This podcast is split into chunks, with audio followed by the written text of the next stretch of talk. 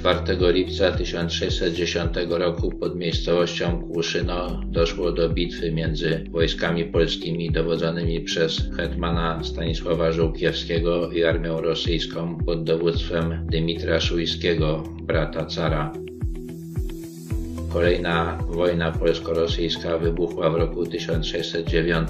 Polacy oblegali Smoleńsk. Celem Zygmunta III Wazy było wyłącznie zdobycie twierdzy smoleńskiej, nie myślał o marszu w głąb Rosji. Gdy jednak dowiedział się, że z odsieczą smoleńskowi nadciąga wielka armia rosyjska, wysłał przeciwko niej hetmana Żółkiewskiego. Żółkiewski uznał, że Rosjanie wiedząc o swojej przewadze nie spodziewają się ataku i postanowił ich zaatakować.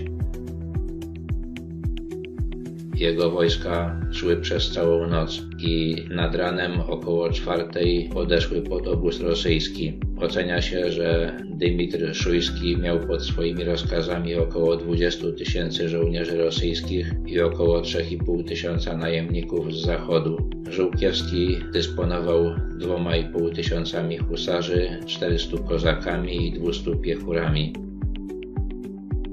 Armia rosyjska spała. Żołnierze Żółkiewskiego, żeby umożliwić sobie szarże, musieli usunąć płoty i spalić chaty. To dało Rosjanom czas, żeby się obudzili i uformowali. Jednak żołnierze Żółkiewskiego górowali doświadczeniem i wyszkoleniem bojowym i po paru godzinach odnieśli pełne zwycięstwo.